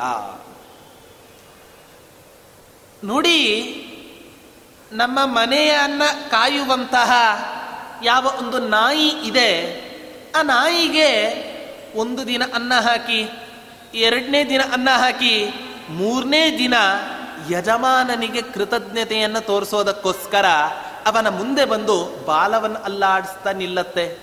ಆದರೆ ನಾಯಿಗೆ ಇರುವಷ್ಟು ಕೃತಜ್ಞತಾ ಗುಣ ಒಂದು ಪ್ರಾಣಿಗೆ ಇಲ್ಲಂತೆ ಜಗತ್ತಿನಲ್ಲಿ. ಅದು ಯಾವುದು ಅಂತ ಹೇಳಿದ್ರೆ ಎರಡು ಕಾಲ್ ಇರುವಂತಹ ಪ್ರಾಣಿ ಅದೇ ಮನುಷ್ಯ ಅಂತ ಮನುಷ್ಯನಿಗೆ ಎಷ್ಟೇ ಉಪಕಾರ ಮಾಡಿ, ಅವನು ಮಾಡಿದ ಉಪಕಾರದ ಸ್ಮರಣೆ ಬೇಕಾದ್ರೆ ಸಾಯೋ ತನಕ ನೆನಪಿಟ್ಟಿರ್ತಾನೆ. ಯಾಕೆ ಅದೊಂದು ಅವನಿಗೆ ದೊಡ್ಡ ಹೆಮ್ಮೆ, ಮಾಡಿದ್ದೇ ಒಂದು ಉಪಕಾರ ಬದುಕಿದ್ದಾಗ, ಅದ್ ಸಾಯೋ ತನಕವೂ ಕೂಡ ಹೇಳ್ತಾನೆ. ಮಾಡಿಸಿಕೊಂಡಿದ್ದು ಸಾವಿರಾರು, ಅದನ್ನ ಮಾತ್ರ ಯಾರ ಹತ್ತಿರವೂ ಕೂಡ ಹೇಳ್ಕೊಳ್ಳೋದಿಲ್ಲ. ಅದರಿಂದ ಕಸ್ಯ ಕಸ್ಯ ಪ್ರಿಯಂ ಭ್ರೂಮಃ ಸ್ತುಮಕ್ಕಂಕಂ ಪದೇ ಪದೇ. ಆದ್ದರಿಂದ ಎಲ್ಲರನ್ನೂ ಕೂಡ ಜಗತ್ತಿನಲ್ಲಿ ಸಂತೃಪ್ತಿಗೊಳಿಸ್ಲಿಕ್ಕೆ ಸಾಧ್ಯವೇ ಇಲ್ಲ. ಆದ್ದರಿಂದ ನಮಗೆ ಹೇಗೆ ತೋಚತ್ತೋ ಪರಮಾತ್ಮನ ಬಗ್ಗೆ ಆ ರೀತಿಯಾಗಿ ಆ ಪರಮಾತ್ಮನ ಆರಾಧನೆಯನ್ನು ಮಾಡಿ. ರಾಜರು ಹೇಳ್ತಾರೆ, ಎಲ್ಲರನ್ನೂ ಸಂತೃಪ್ತಿಗೊಳಿಸ್ಲಿಕ್ಕೆ ಹೋಗ್ಬೇಡ. ನಿನಗೇನು ತೋಚತ್ತೋ, ಯಾವುದು ಸರಿ ಅಂತ ಕಾಣುತ್ತೋ, ಅದನ್ನು ಮಾತ್ರ ನಿರ್ದಿಷ್ಟವಾಗಿ ಆ ಭಗವದ್ಭಕ್ತರ ಮುಂದೆ ಹೇಳಿ ಆ ಪರಮಾತ್ಮನ ಅನುಗ್ರಹಕ್ಕೆ ನೀನು ಪಾತ್ರ ಆಗು ಅಂತ. ಈ ರೀತಿಯಾಗಿ ಹೇಳ್ತಾರೆ. ಪ್ರಾರ್ಥನೆಯನ್ನು ಮಾಡ್ತಾ ಇದ್ದಾರೆ ರಾಜರು. ನೋಡಿ, ನಾವೆಲ್ಲ ಏನೋ, ಏನೂ ಬರಲ್ಲ, ನಾವೆಲ್ಲ ತುಂಬ ದಡ್ಡರೆ. ಅಂಥವ್ರು ಏನೋ ಒಂದು ಗಂಟೆ ಇಲ್ಲಿ ಕುತ್ಕೊಂಡು ಉಪನ್ಯಾಸ ಮಾಡಿದ್ರೆ ನಮ್ಮನ್ನೆಲ್ಲ ಹೊಗಳಿಕ್ಕೆ ಒಂದಿ ಮಾಗಧರು ಬರ್ತಾರೆ. ಇವರಷ್ಟು ಉಪನ್ಯಾಸ ಮಾಡಿದ್ದಾರೆ, ಇಷ್ಟು ದೊಡ್ಡ ವಿದ್ವಾಂಸರು ಅಂತೆಲ್ಲ ನಮ್ಮನ್ನು ಹೊಗಳ್ತಾರೆ. ರಾಜರು ಅಷ್ಟು ದೊಡ್ಡ ಜ್ಞಾನಿಗಳಾದರೂ ಕೂಡ ಭಗವಂತನ ಹತ್ರ ಪ್ರಾರ್ಥನೆಯನ್ನು ಮಾಡ್ತಾ ಇದ್ದಾರೆ. ಅಂಧೋಹಂ ಕರುಣಾ ಸಿಂಧೋ. ವೀಕ್ಷೇನ ಕ್ಷೇಮ ಪದ್ಧತಿಂ ಇಂದಿರೇಶಕರಂ ಗೃಹನ್ ವರ್ತಯ ನಿಂದ್ಯವರ್ತ್ಮನಿ ಪರಮಾತ್ಮ, ನಾನು ಕಣ್ಣಿದ್ದರೂ ಕೂಡ ನಾನೊಬ್ಬ ಕುರುಡ ಅದರಿಂದ ನನಗೆ ಯಾವುದು ಸರಿದಾರಿ ಅನ್ನುವಂತಹದ್ದು ನನಗೆ ಗೊತ್ತಿಲ್ಲ. ವಾದಿರಾದರಂಥ ಜ್ಞಾನಿಗಳಿಗೆ ಅವರೇ ತಮ್ಮನ್ನ ತಾವೇ ಸ್ವತಃ ಕುರುಡರು ಅಂತ ಹೇಳಿಕೊಂಡ್ರು ಅಂತ ಆದ್ರೆ ನಾವೆಲ್ಲ ಕುರುಡರು ಅಂತ ಹೇಳ್ಕೋಬೇಕಾ? ನಮ್ಮ ಕಣ್ಣಿದೆ ಅಷ್ಟೇ ನೋಡ್ಕೊಳ್ಳಿಕ್ಕೆ ಅದ್ರ ನಿಜವಾದ ಕಣ್ಣು ನಮಗೆ ಇಲ್ಲವೇ ಇಲ್ಲ. ಹಾಗಾದ್ರೆ ಯಾವುದದು ಅಂತ ಹೇಳಿದ್ರೆ ಉಪನಿಷತ್ತು ಹೇಳ್ತು ಎರಡು ಕಣ್ಣು ಕಾಣದ್ದನ್ನ ಕಣ್ಮುಚ್ಚಿ ಕಾಣು. ಕಣ್ಣಿದ್ದಾಗಲೇ ಸರಿ ನೋಡ್ಲಿಕ್ಕಾಗಲ್ಲ ನಮಗೆ, ಇನ್ನು ಕಣ್ಣು ಮುಚ್ಚಿದಾಗ ಏನ್ ತಾನೇ ಕಾಣ್ಲಿಕ್ಕೆ ಸಾಧ್ಯ? ನೋಡಿ, ನಾವೆಲ್ಲ ಉಡುಪಿಗೆ ಹೋಗ್ತೇವೆ, ಅಥವಾ ತಿರುಪತಿಯ ವೆಂಕಟೇಶನ ದರ್ಶನಕ್ಕೆ ಹೋಗ್ತೇವೆ, ಅದೆಷ್ಟು ಕಷ್ಟ ಪಟ್ಕೊಂಡು ಹೋಗ್ತೇವೆ ಮೆಟ್ಲೋತ್ಸವವನ್ನು ಮಾಡಿಕೊಂಡು ಆ ಜನರ ನೂಕಾಟ, ಆ ಆ ಏನೋ ಟಿಕೆಟ್ನು ಎಷ್ಟೋ ಕಷ್ಟವನ್ನ ಪಟ್ಟಿಕೊಂಡು ಆ ವೆಂಕಪ್ಪನ ದರ್ಶನಕ್ಕೆ ಹೋದಾಗ ಅವನ ದರ್ಶನ ಆಗ್ಲಿಕ್ಕೆ ಬುರಿಸೋತಿಲ್ಲ ಕಣ್ಮುಚ್ಚಿ ನಾವು ನಮಸ್ಕಾರ ಮಾಡಿ ಅಷ್ಟು ಕಷ್ಟಪಟ್ಟು ಅವನ ದರ್ಶನ ಮಾಡಲಿಕ್ಕೆ ಹೋದವರು ಅಲ್ಲಿ ಯಾಕೆ ಕಣ್ಣು ಮುಚ್ಚಬೇಕು? ಕಣ್ಣು ಮುಚ್ಚಲಿಕ್ಕೆ ಅಲ್ಲಿ ತನಕ ಹೋಗ್ಬೇಕಾ? ಇಲ್ಲೇ ಕಣ್ಣು ಮುಚ್ಕೊಂಡು ಕೂತ್ಕೊಂಡ್ರೆ ಸಾಕು. ಹಾಗಾದ್ರೆ ಏನು ಈ ಥರ ಅರ್ಥ? ಹೇಳಿದ್ರೆ ಉಪನಿಷತ್ತು ಹೇಳ್ತು, ಎರಡು ಕಣ್ಣು ಕಾಣದ್ದನ್ನ ಕಣ್ಮುಚ್ಚಿ ಕಾಣು ಯಾವಾಗ ಆ ವೆಂಕಪ್ಪನ ಅಥವಾ ಉಡುಪಿಯ ಶ್ರೀಕೃಷ್ಣನ ದರ್ಶನ ಆಯಿತೋ, ಆ ಪ್ರತಿಮೆ ನಿನ್ನ ಒಂದು ತಲೆಯಲ್ಲಿ ಮೂಡ್ತು, ಕಣ್ಣು ಮುಚ್ಚಿದಾಗ ಆ ಪ್ರತಿಮೆ ಕಾಣಿಸುತ್ತೆ, ಅದೇ ಮೂರನೇ ಕಣ್ಣು ಅಂತ. ರುದ್ರದೇವರಿಗೆ ಇರುವ ತರ ನಮಗೆ ಮೂರನೇ ಕಣ್ಣು ಇರಬೇಕು ಅಂತ ಇಲ್ಲ. ಆದರೆ ಎರಡು ಕಣ್ಣು ಈ ಕಾಣದ್ದನ್ನ ಕಣ್ಣು ಮುಚ್ಚಿ ಕಾಣು ಅಂತ ಬಿಟ್ರೆ ಕಣ್ಮುಚ್ಚಿದಾಗ ಅಂತರ್ದೃಷ್ಟಿಗೆ ಗೋಚರ ಆಗ್ತಾನೆ ಆ ಭಗವಂತ. ಅದರಿಂದ ಅದೂ ಕೂಡ ನಮಗಿದೇನೋ ಇಲ್ವೋ ಗೊತ್ತಿಲ್ಲ. ಆದ್ದರಿಂದ ಆ ರಾಜರು ಪ್ರಾರ್ಥನೆಯನ್ನು ಮಾಡ್ತಾ ಇದ್ದಾರೆ. ಅಂಧೋಹಂ ಕರುಣಾ ಸಿಂಧೋ. ಇಂದಿರೇಶ ಕರಂ ಗೃಹನ್ ವರ್ತಯ ವರ್ತಯ ನಿಂದ್ಯವರ್ತ್ಮನಿ ಯಾವುದು ಸಜ್ಜನರು ಮಾರ್ಗವನ್ನ ತುಳಿದಿದ್ದಾರೋ, ಸರಿಯಾದ ಮಾರ್ಗ ಅಂತ ಯಾವ್ದು ಇದೆನೋ, ಅದೇ ಸನ್ಮಾರ್ಗದಲ್ಲಿ ನಮ್ಮನ್ನ ಪ್ರೇರೇಪಿಸು ಅಂತ ಪ್ರಾರ್ಥನೆಯನ್ನು ಮಾಡ್ತಾ ಇದೆ ನಾವೆಲ್ಲ ಭಗವಂತನ ಹತ್ತಿರ ಏನು ಬೇಡ್ಕೋಬೇಕು? ಹಿಂದಿನವ್ರಿಗೆ ಮಾಡ್ಲಿಕ್ಕೆ ಬೇರೆ ಕೆಲಸ ಇರಲಿಲ್ಲ. ಅವ್ರು ಮಾಡಿದ್ದಾರೆ ಅಂತ ಹೇಳಿದ್ರೆ ನಾವ್ಯಾಕೆ ಆ ಕೆಲಸವನ್ನ ಅಂತ ಕೇಳೋರೆ ಜಾಸ್ತಿ ಇವತ್ತಿನ ದಿನ. ಅಂದರೆ ಎಷ್ಟೋ ಹಿರಿಯರು ಹಾಕಿಕೊಟ್ಟ ಯಾವ ಯಾವ ಸಂಪ್ರದಾಯಗಳಿದೆ, ಆ ಸಂಪ್ರದಾಯವನ್ನು ಮುರಿಯಲಿಕ್ಕೋಸ್ಕರವೇ ಹುಟ್ಟಿದಂಥವರು ನಾವೆಲ್ಲರೂ ಕೂಡ. ರಾಜರ ಈ ಮಾತನ್ನ ಕೇಳಿದ್ರೆ ನಮಗೆಲ್ಲ ಪ್ರಜ್ಞೆ ಜಾಗೃತ ಆಗಬೇಕು. ವರ್ತಯ ಅನಿಂದ್ಯ ವರ್ತ್ಮನಿ, ಸಜ್ಜನರು ಯಾವ ಅನಿಂದ್ಯವಾದ ಮಾರ್ಗದಲ್ಲಿ ಹೋಗಿದ್ದಾರೋ ಅದೇ ಮಾರ್ಗದಲ್ಲಿ ನನ್ನನ್ನೂ ಕೂಡ ಪ್ರೇರೇಪಿಸಿ ಆ ಮಾರ್ಗದಲ್ಲಿ ಹೋಗುವಂತೆ ಮಾಡು ಅಂತ ಹೇಳಿ ಆ ರಾಜರು ಪ್ರಾರ್ಥನೆಯನ್ನ ಮಾಡ್ತಾ ಇದ್ದಾರೆ. ಹೀಗೆ ಪ್ರಾರ್ಥನೆಯನ್ನ ಮಾಡಿದಾಗ ರೂಪಗಳನ್ನ ಸ್ತೋತ್ರ ಮಾಡ್ತಾ ಬರ್ತಿದ್ದಾರೆ. ಕೃಷ್ಣ ಪರಮಾತ್ಮನನ್ನ ಸ್ತೋತ್ರ ಮಾಡ್ತಾರೆ, ನೀಲಮೇಘ ಶ್ಯಾಮನೆ, ಪೀತಾಂಬರ ಧಾರಿಯೇ, ಪ್ರಸನ್ನ ವದನನೆ. ನೋಡಿ, ಭಗವಂತನ ರೂಪವನ್ನ ನೀವೆಲ್ಲ ಧ್ಯಾನವನ್ನ ಮಾಡ್ತಾ ಇದ್ದೀರಿ ಅಂತಾದರೆ ಪ್ರಸನ್ನವದನನಾದ ಪರಮಾತ್ಮನ ರೂಪವನ್ನೇ ಧ್ಯಾನ ಮಾಡಿ. ಉಗ್ರ ನರಸಿಂಹನ ರೂಪವನ್ನ ಧ್ಯಾನ ಮಾಡಿದ್ರೆ ನಮಗೆ ತಡೆದುಕೊಳ್ಳಲಿಕ್ಕೆ ನಮಗೆ ಸಾಮರ್ಥ್ಯ ಇಲ್ಲ. ಅದಕ್ಕೋಸ್ಕರ ನಿಮಗೆಲ್ಲ ಅದಕ್ಕೋಸ್ಕರವೇ ನೋಡಿ ನಾವೆಷ್ಟೋ ಜನ ಮನೆಯಲ್ಲಿ ನರಸಿಂಹದೇವರ ಸಾಲಿಗ್ರಾಮ ಇತ್ತು ಅಂತ ಹೇಳಿದ್ರೆ ಒಂದೋ ಮಠಕ್ಕೆ ಅಥವಾ ಆಚಾರಿ ಕೆಲಸ ಇಲ್ಲ ಅಂತೇಳಿ ಅವ್ರಿಗೆ ಪೂಜೆ ಮಾಡಲಿಕ್ಕೆ ನಾವು ಕೊಡೋದನ್ನ ನಾವು ನೋಡ್ತೇವೆ. ಯಾಕೆಂದ್ರೆ ನರಸಿಂಹದೇವರು ಅಂತ ಹೇಳಿದ್ರೆ ನಮಗೇನೋ ಒಂದು ರೀತಿಯಾದ ಭಯ. ಶಾಸ್ತ್ರ ಹೇಳುತ್ತೆ, ನಿಮಗೆ ನರಸಿಂಹದೇವರ ಉಪಾಸನೆಯನ್ನ ಮಾಡಿದರೆ ಎಷ್ಟು ಫಲ ಇದೆ ಅನ್ನೋದನ್ನ ರಾಜರು ಹೇಳ್ತಾರೆ. ಯಾರು ನರಸಿಂಹದೇವರ ಉಪಾಸನೆಯನ್ನ ಮಾಡ್ತಾರೋ ಅವರಿಗೆ ಜೀವನದಲ್ಲಿ ಯಾವ ರೋಗಗಳೂ ಬರೋದಿಲ್ಲ ಅಂತ. ಅವನು ಯಾವತ್ತೂ ಕೂಡ ಆಸ್ಪತ್ರೆಯ ಮುಖವನ್ನು ನೋಡುವಂತಹ ಅವಶ್ಯಕತೆಯೇ ಅವನಿಗೆ ಅವನ ಜೀವನದಲ್ಲಿ ಬರೋದಿಲ್ಲ ಅಂತ ಹೇಳ್ತಾರೆ. ಅಷ್ಟು ಕರುಣಾ ಸಮುದ್ರರು ಆ ನರಸಿಂಹದೇವರಾದ್ದರಿಂದ ಉಗ್ರ ನರಸಿಂಹನ ಪೂಜೆಯನ್ನು ಮಾಡೋದು ಬೇಡ. ಪ್ರಸನ್ನ ಲಕ್ಷ್ಮೀ ನರಸಿಂಹನ ಉಪಾಸನೆಯನ್ನು ಮಾಡ್ಲಿಕ್ಕೆ ನಮಗೇನಾಗಬೇಕಾಗಿದೆ? ಅದರಿಂದ ಅಂತಹ ಆ ಲಕ್ಷ್ಮೀ ನರಸಿಂಹ ದೇವರ ಉಪಾಸನೆಯನ್ನ ಮಾಡಿ ಅಂತೂ ಒಟ್ಟಾರೆ ಪ್ರಸನ್ನವದನನಾದ ಯಾವ ಪರಮಾತ್ಮ ಇದ್ದಾನೆ? ಪಂಡರಪುರದ ವಿಠಲ ಅಥವಾ ತಿರುಮಲೆಯ ವೆಂಕಟೇಶ ಅಥವಾ ಉಡುಪಿಯ ಆ ನಾಲ್ಮೊಗ ಆ ಯಾವ ಕೃಷ್ಣನಿದ್ದಾನೆ? ಆ ಕೃಷ್ಣ ಪರಮಾತ್ಮನ ಆರಾಧನೆಯನ್ನ ಮಾಡಿ ಅಂತ ಹೇಳ್ತಾರೆ. ಯಾವಾಗ ಅವತಾರ ಮಾಡ್ತೀಯ ಕೃಷ್ಣ ಪರಮಾತ್ಮ ಅಂತ ಹೇಳಿದ್ರೆ, ನೋಡಿ, ಯದಾ ಯದಾ ಹಿ ಧರ್ಮಸ್ಯ ಗ್ಲಾನಿರ್ಭವತಿ ಭಾರತ ಅಭ್ಯುತ್ಥಾನಮ ಧರ್ಮಸ್ಯ.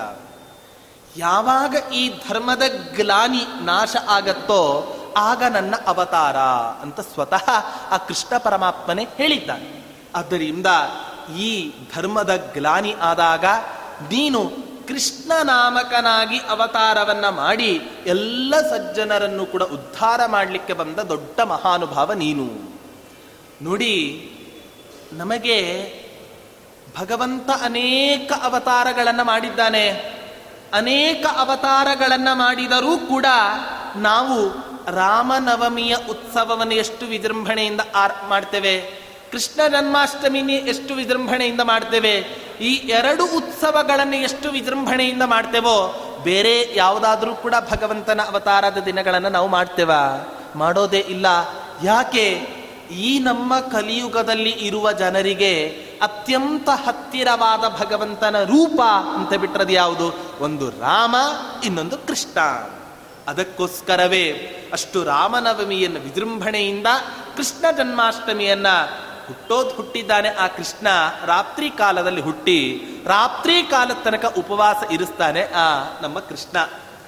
ವಾತಿರಾಜರು ಒಂದು ಕಡೆ ಒಂದು ಮಾತನ್ನು ಹೇಳ್ತಾರೆ, ಚಂದ್ರನಿಗೆ ತುಂಬಾ ದುಃಖ ಆಯ್ತಂತೆ ಈ ಕೃಷ್ಣ ಪರಮಾತ್ಮ ಅವತಾರವನ್ನು ಮಾಡಿದಾಗ. ಯಾಕೆ ಅಂತ ಹೇಳಿದ್ರೆ, ಅಯ್ಯೋ, ಈ ಕೃಷ್ಣ ಹುಟ್ಟೋದು ಹುಟ್ಟಿದ್ದಾನೆ, ರಾಮನಂತೆ ಹಗಲಿನ ಹೊತ್ತು ಹುಟ್ಟಬಾರದಿತ್ತೆ ಅಂತ. ಯಾಕೆ ಅಂತ ಹೇಳಿದ್ರೆ, ರಾಜರು ಹೇಳ್ತಾರೆ ಇಲ್ಲಿ ತನಕ ಕತ್ತಲೆಯಲ್ಲಿ ಬೆಳಕನ್ನು ಕೊಡುವಂಥವನು ನಾನೊಬ್ಬನೇ ಇದ್ದೆ. ಆದರೆ ಈ ಕೃಷ್ಣ ಪರಮಾತ್ಮ ರಾತ್ರಿ ಕಾಲ ಹುಟ್ಟಿ ನನ್ನ ಎಲ್ಲ ಬೆಳದಿಂಗಳಿನ ಕೀರ್ತಿಯನ್ನು ಸಂಪೂರ್ಣ ನಾಶ ಮಾಡಿ ಹಾಕಿಬಿಟ್ಟಿದ್ದಾನೆ. ಇವನಿಗೇನೂ ಕೂಡ ತಲೆ ಸರಿ ಇಲ್ವಾ ಅಂತ ಹೇಳಿ ಚಂದ್ರ ತಾನು ದುಃಖವನ್ನು ಪಟ್ಟನಂತೆ ಕೃಷ್ಣ ಪರಮಾತ್ಮ ಅವತಾರವನ್ನು ಮಾಡಿದ್ದಾನೆ.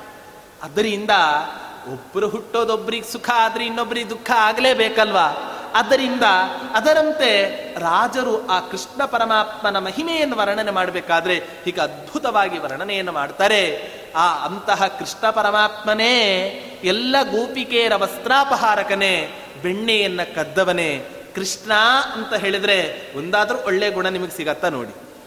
ಗೋಪಿ, ಜಾರ, ಬೆಣ್ಣೆ, ಕಳ್ಳ ಹೀಗೆ ಅನೇಕ ರೀತಿಯಾಗಿ ಮೇಲ್ನೋಟಕ್ಕೆ ನೋಡಿದರೆ ಕೌರವರಿಗೆ, ಪಾಂಡವರಿಗೆ ಅನ್ಯಾಯವನ್ನು ಮಾಡಿದಂತೆ ನಮಗೆ ಕಾಣಿಸುತ್ತೆ. ವಸ್ತುಸ್ಥಿತಿ ಬೇರೆ ಇರಲಿ. ಅದರಿಂದ ಶಾಸ್ತ್ರಕಾರರು ಹೇಳ್ತಾರೆ, ರಾಮ ನಡೆದಂತೆ ನಡೆ, ಕೃಷ್ಣ ನುಡಿದಂತೆ ನಡೆ. ಕೃಷ್ಣ ನಡೆದಂತೆ ನೀನೇನಾದರೂ ಕೂಡ ನಡೆದಿ. ಅವನ ಅನೇಕ ಸಾವಿರಾರು ಜನ ಗೋಪಿಕೆಯರನ್ನ ಮದುವೆ ಆದ. ಅವನಂತೆ ನೀನು ಮದುವೆ ಆಗ್ಲಿಕ್ಕೆ ಸಾಧ್ಯನಾ? ಒಂದು ಹೆಂಡತಿಯನ್ನೇ ಮದುವೆ ಆಗಿ ಸುಧಾರಿಸ್ಲಿಕ್ಕೆ ಕಷ್ಟ ಇದೆ. ಇನ್ನು ಎರಡು, ಇನ್ನು ಸಾವಿರಾರು ಜನ ಹೆಂಡತಿ ನಮ್ಮ ಜೀವನದಲ್ಲಿ ಅತ್ಯಂತ ಅಸಂಭಾವಿತವೇ. ಅದರಿಂದ ಕೃಷ್ಣ ನಡೆದಂತೆ ಆ ಗೋಪಿಕೆಯರನ್ನು ಮದುವೆ ಆಗ್ಲಿಕ್ಕೆ ಸಾಧ್ಯ ಇಲ್ಲ. ಕಳ್ಳತನ ಮಾಡಿದ್ದಾನೆ ಅಂತ ಕಳ್ಳತನ ಮಾಡ್ಲಿಕ್ಕೆ ಹೋದ್ರೆ ಕಂಬಿ ಎಣಿಸ್ತಾ ಕೊಡ್ತೀಯ ಅಷ್ಟೇ ಹೊರತು. ಅದರಿಂದ ಕೃಷ್ಣ ಪರಮಾತ್ಮ ಅವನು ಅವತಾರ ಮಾಡಿದಾಗ ಯಾವ ರೀತಿ ನುಡಿದಿದ್ದಾನೋ ಅದರಂತೆ ನೀನು ಜೀವನದಲ್ಲಿ ನಡೆ ಹೊರತು ಕೃಷ್ಣ ನಡೆದಂತೆ ನಡೆಯಲಿಕ್ಕೆ ಹೋಗಬೇಡ. ಆದ್ದರಿಂದ ಅಂತಹ ಗೋಪಿಕಾ ವಸ್ತ್ರಾಪಹಾರಕನಾದ ಯಾವ ಕೃಷ್ಣ ಪರಮಾತ್ಮ ಇದ್ದಾನೆ, ಆ ಕೃಷ್ಣ ಪರಮಾತ್ಮ ನಮಗೆ ಅನುಗ್ರಹವನ್ನು ಮಾಡಲಿ. ಹೇಳ್ತಾರೆ, ಧರಣೀಕೃತೆ ಸಕಲ ದುರ್ಜನಾನ್ ಶಾಸದೆ, ಗತ ದುಷ್ಕೃತೆ ಮನಸಿ ಧರ್ಮ ಮಾಶಾಸ್ಯತೆ ಅಂತ ಹೀಗೆ ವರ್ಣನೆಯನ್ನು ಮಾಡ್ತಾ, ಆ ಕೃಷ್ಣ ಪರಮಾತ್ಮನ ಅನೇಕ ಒಂದು ಮಹಿಮೆಯನ್ನ ವರ್ಣನೆ ಮಾಡ್ತಾರೆ. ನುಡಿ ಕರ್ತ್ರೆ ಧರ್ತ್ರೇ ಚ ಸಂಹರ್ತ್ರೆ, ಪಾತ್ರೆ ಚ ಹಯವಕ್ರಮೆ ಪಿತ್ರೆ ಧಾತ್ರೇ ಧಿಯಾಂ ಧಾತ್ರೆ, ಸತ್ರೇ ಜಾತಾಯ ತೇ ನಮಃ. ನಮಗೆಲ್ಲ ಎಷ್ಟು ಅಭಿಮಾನ. ಯಾವುದೋ ಒಂದು ಜನ್ಮದಲ್ಲಿ ನಮಗೆ ತಂದೆ ತಾಯಿಗಳಾಗಿ ನಮ್ಮನ್ನ ಹುಟ್ಟಿಸಿರ್ತಾರೆ. ಹುಟ್ಟಿಸಿದ ಆ ತಂದೆ ತಾಯಿಗಳನ್ನ ಸಾಯೋ ತನಕ ಎಷ್ಟು ಭಕ್ತಿಯಿಂದ ನಾವು ನೋಡ್ತೇವೆ. ಆದರೆ ಅದೇ ಪ್ರತಿ ಪ್ರತಿ ಸಲ ನಮ್ಮನ್ನು ಹುಟ್ಟಿಸುವಂಥವನು ಯಾರು? ಆ ಭಗವಂತ. ಮುಖ್ಯವಾಗಿ ಆ ಭಗವಂತನನ್ನೇ ಮರೆತು ಎಲ್ಲ ಕೆಲಸವನ್ನು ಕೂಡ ಮಾಡ್ತಾ ಇದೆ. ಒಬ್ಬ ಸುಭಾಷಿತಕಾರ ಹೇಳ್ತಾನೆ ತ್ವಮೇವ ಮಾತಾ ಚ ಪಿತಾ ತ್ವಮೇವ ತ್ವಮೇವ ಬಂಧುಶ್ಚ ಸಖಾ ತ್ವಮೇವ ತ್ವಮೇವ ವಿದ್ಯಾ ದ್ರವಿಣಂ ತ್ವಮೇವ ತ್ವಮೇವ ಸರ್ವಂ ಮಮ ದೇವ ದೇವ ಅಂತ ಹೇಳ್ತಾರೆ. ಭಗವಂತ ನನ್ನ ಕುರಿತು ಪ್ರಾರ್ಥನೆಯನ್ನು ಮಾಡಬೇಕಾದ್ರೆ ಅಪ್ಪ, ಅಮ್ಮ, ತಮ್ಮ, ಅಣ್ಣ, ಬಂಧು, ಹಣ, ಸಂಪತ್ತು ಅಂತ ಆದರೆ ಜಗತ್ತಿನಲ್ಲಿ ಅದು ಒಂದೇ ಒಂದು ವಸ್ತು, ಅದು ಭಗವಂತ ಮಾತ್ರ. ಆದ್ದರಿಂದ ಕರ್ತ್ರೆ ಭಗವಂತ ಹುಟ್ಟಿಸ್ತಾನೆ ಈ ಕಾಲದಲ್ಲಿ ಅಪ್ಪ, ಅಮ್ಮ ಬೇಕಾದ್ರೆ ಹುಟ್ಟಿಸ್ತಾರೆ. ಮಕ್ಕಳನ್ನ ರಕ್ಷಣೆ ಮಾಡ್ಲಿಕ್ಕಾಗತ್ತೋ ಬಿಡುತ್ತೋ ಗೊತ್ತಿಲ್ಲ. ಆದರೆ ಕರ್ತ್ರೆ ಧರ್ತ್ರೆ ಹುಟ್ಟಿಸಿದವ ಹುಲ್ಲನ್ನ ಮೇಯಿಸಲಾರನೆ ಆ ಭಗವಂತ. ಅದರಿಂದ ಕರ್ತ್ರೆ ಧರ್ತ್ರೆ ಚ ಸಂಹರ್ತ್ರೆ ಹುಟ್ಟಿಸ್ತಾನೆ, ರಕ್ಷಣೆ ಮಾಡ್ತಾನೆ, ಮತ್ತೆ ಪುನಃ ನಮ್ಮ ಆಯುಷ್ಯ ಕಳೀತು ಅಂತ ಬಿಟ್ರೆ ನಮ್ಮನ್ನು ಪುನಃ ಏನು ಮಾಡ್ತಾನೆ ಅಂತ ಬಿಟ್ರೆ ಸಂಹಾರವನ್ನು ಮಾಡ್ತಾನೆ ಆದ್ದರಿಂದ ಇಂತಹ ಆ ಯಾವ ಪರಮಾತ್ಮ ಇದ್ದಾನೆ, ಆ ಎಲ್ಲ ಪರಮಾತ್ಮನ ರೂಪಗಳಿಗೂ ಕೂಡ ನಾನು ಅನು, ಆ ಅನುಗ್ರಹವನ್ನು ಮಾಡುವಂಥ ಪ್ರಾರ್ಥನೆಯನ್ನು ಮಾಡ್ತಾ ಇದ್ದೇನೆ. ನೋಡಿ, ನಮ್ಮದೆಲ್ಲ ದಿನ ಹೇಗೆ ಅಂತ ಹೇಳಿದ್ರೆ, ಪರಮಾತ್ಮನ ರೂಪವನ್ನು ಧ್ಯಾನ ಮಾಡೋದು, ಪರಮಾತ್ಮನ ಆರಾಧನೆಯನ್ನ ಮಾಡೋದು ಅಂತ ಬಿಟ್ರೆ ಅದೇನೋ ನಮಗೆ ಸ್ವಲ್ಪ ಕಸಿವಿಸಿ ಬೇಡವಾದ ವಸ್ತು ಅಂತ ಅನ್ಸುತ್ತೆ. ಹಿರಿಯರು ಒಂದು ಮಾತನ್ನು ಹೇಳ್ತಾರೆ, ಯಾವುದು ನಮಗೆ ದುರ್ದಿನ ಯಾವುದು ನಮಗೆ ಕೆಟ್ಟ ದಿನ ಅಂತ ಹೇಳಿದರೆ, ಶಾಸ್ತ್ರಕಾರರು ಹೇಳಿದರು, ಯದ್ದಿನಂ ಮಧ್ವರಾಧಾಂತ ಕಥಾಪೀಯೂಷ ವರ್ಜಿತಂ ತದ್ದಿನಂ ದುರ್ದಿನಂ ಮನ್ನೆ ಮೇಘಚ್ಛನ್ನಂನ ದುರ್ದಿನಂ ಅಂತ ಒಂದು ಮಾತು.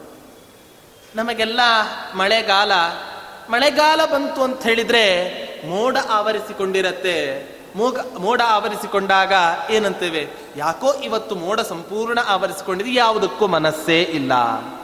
ಚಳಿ ಇತ್ತು ಅಂತ ಹೇಳಿದ್ರೆ ಚಳಿ ಇದೆ, ಮನಸ್ಸಿಲ್ಲ. ಬೇಸಿಗೆ ಇತ್ತು ಅಂದ್ರೆ ಸೆಕೆ ಇದೆ, ಮನಸ್ಸಿಲ್ಲ. ಇವನು ಯಾವಾಗ ಪರಮಾತ್ಮನ ಆರಾಧನೆಯನ್ನು ಮಾಡು? ಅದರಿಂದ ನಾವೆಲ್ಲ ಏನಂತೇವೆ? ನೋಡಿ, ಹಿರಿಯರು ಹೇಳ್ತಾ ಇದ್ದಾರೆ, ಯಾವ ದಿನ ಮಧ್ವರಾಬ್ಧ ಅಂತ ಕಥಾಪಿ ವರ್ಜಿದಂ ಮಧ್ವಾಚಾರ್ಯರು ರಚನೆ ಮಾಡಿದ ಸಿದ್ಧಾಂತದ ಶ್ರವಣ ಯಾವತ್ತಿನ ದಿನ ಆಗೋದಿಲ್ಲವೋ ಅವತ್ತಿನ ದಿನವೇ ದುರ್ದಿನ ಅಂತ ತಿಳಿ ಹೊರತು ಮೇಘಚ್ಛನ್ನಂನ ದುರ್ದಿನಂ. ಮೋಡ ಆವರಿಸಿಕೊಂಡ ದಿನ ಆಗಲಿ, ಚಳಿ ಜಾಸ್ತಿ ಆಗಿದೆ ಅಂತಾಗಲಿ, ಸೆಕೆ ಜಾಸ್ತಿ ಆಗಿದೆ ಅಂತಾಗಲಿ, ಆ ದಿನ ದುರ್ದಿನ ಅಲ್ಲ. ಯಾವ ದಿನ ಮಧ್ವಾಚಾರ್ಯರಿಂದ ರಚಿತವಾದ ಸಿದ್ಧಾಂತದ ಶ್ರವಣ ನಮ್ಮ ಕಿವಿಗಳಿಗೆ ಬೀಳೋದಿಲ್ಲವೋ? ಅವತ್ತಿನ ದಿನವೇ ದುರ್ದಿನ ಅಂತ ತಿಳಿ. ಆದ್ದರಿಂದ ಪರಮಾತ್ಮನ ಆರಾಧನೆಯನ್ನ ಸದಾ ಕಾಲವೂ ಕೂಡ ನಾವು ಮಾಡಬೇಕು ಅಂತ ಹೇಳ್ತಾರೆ ರಾಜರು. ಹೀಗೆ ಹೇಳ್ತಾ ಹೇಳ್ತಾರೆ, ಮುಂದಾರವೋಸ್ಯ ಬ್ರಹ್ಮಾದ್ಯ ಕಿಂದಾಸಾನ ವಿಚಿಂತಯ ಛಂದಾಂಸಿ ಚ ಗೃಣಂತೇನಂ ಮಂದಾಸುರ ಮತಂತ್ಯಜ ಹೇ ಮಂದ ರಾಜರು ಹೇಳ್ತಾ ಇದ್ದಾರೆ ಎಲೈ ಮಂದನೆ ಅಸುರ ಮತಂ ತ್ಯಜ. ಯಾವ ದೈತ್ಯರ ಮತ ಇದೆ ಆ ಮತವನ್ನ ಪರಿತ್ಯಾಗ ಮಾಡಿ ಪರಮಾತ್ಮನ ಸಕಲ ಗುಣ ಪರಿಪೂರ್ಣ ಅಂತ ಉಪಾಸನೆಯನ್ನ ಮಾಡು. ಯಾಕೆ ರಾಜರೇ ಹೇಳ್ತಾ ಇದ್ದಾರೆ, ಬ್ರಹ್ಮಾದ್ಯ ಕಿಂದಾಸಾನ ವಿಚಾರಯ. ಭಗವಂತ ಲಕ್ಷ್ಮೀದೇವಿ ಆ ಲಕ್ಷ್ಮೀದೇವಿಯೇ ಭಗವಂತನ ಉಪಾಸನೆಯನ್ನು ಮಾಡಬೇಕಾದ್ರೆ ನಾನು ನಿನ್ನ ದಾಸಿ ಅಂತ ಆ ಲಕ್ಷ್ಮೀದೇವಿಯೇ ಭಗವಂತನ ದಾಸಿ ಆಗಿರಬೇಕಾದರೆ ನಾವೆಲ್ಲ ದಾಸರು ಅಂತ ಹೇಳಬೇಕಾ? ನಾವಂತೂ ದಾಸರ ದಾಸರ ದಾಸಾನು ದಾಸರು ಅಂತ ಹೇಳಬೇಕು. ನುಡಿ, ಜೀವೋತ್ತಮರಾದ ವಾಯುದೇವರು ಹನುಮಂತನಾಗಿ ಅವತಾರವನ್ನ ಮಾಡಿದಾಗ ಸೀತಾದೇವಿಯನ್ನು ಹುಡುಕೋದಕ್ಕೋಸ್ಕರ ದಕ್ಷಿಣ ದಿಕ್ಕಿನಲ್ಲಿ ಇರುವ ಲಂಕಾಪಟ್ಟಣಕ್ಕೆ ಪ್ರಯಾಣವನ್ನು ಬೆಳೆಸಿದರು. ಲಂಕಾಪಟ್ಟಣಕ್ಕೆ ಪ್ರಯಾಣವನ್ನು ಬೆಳೆಸಿದಾಗ ಸೀತಾ ಮಾತೆಗೆ ರಾಮಚಂದ್ರ ಕೊಟ್ಟ ಅಂಗುಲಿ, ಹಾಗೆ ಅನೇಕ ರಹಸ್ಯ ಕಥೆಗಳನ್ನು ಹೇಳಿ ಹನುಮಂತ ದೇವರ ಆಲೋಚನೆಯನ್ನು ಮಾಡ್ತಾರಂತೆ. ಏನಂತ? ಸುಮ್ಮನೆ ಏನೋ ರಾಮ ಕಳಿಸಿದ, ಈ ಕಡೆ ನಾನು ಬಂದೆ, ಸೀತೆ ಕೊಟ್ಟೆ, ಹೇಳಿದೆ, ಹೋದೆ ಅಂತಾದ್ರೆ ಇದಕ್ಕೇನು ಉಪಯೋಗ ಇಲ್ಲ.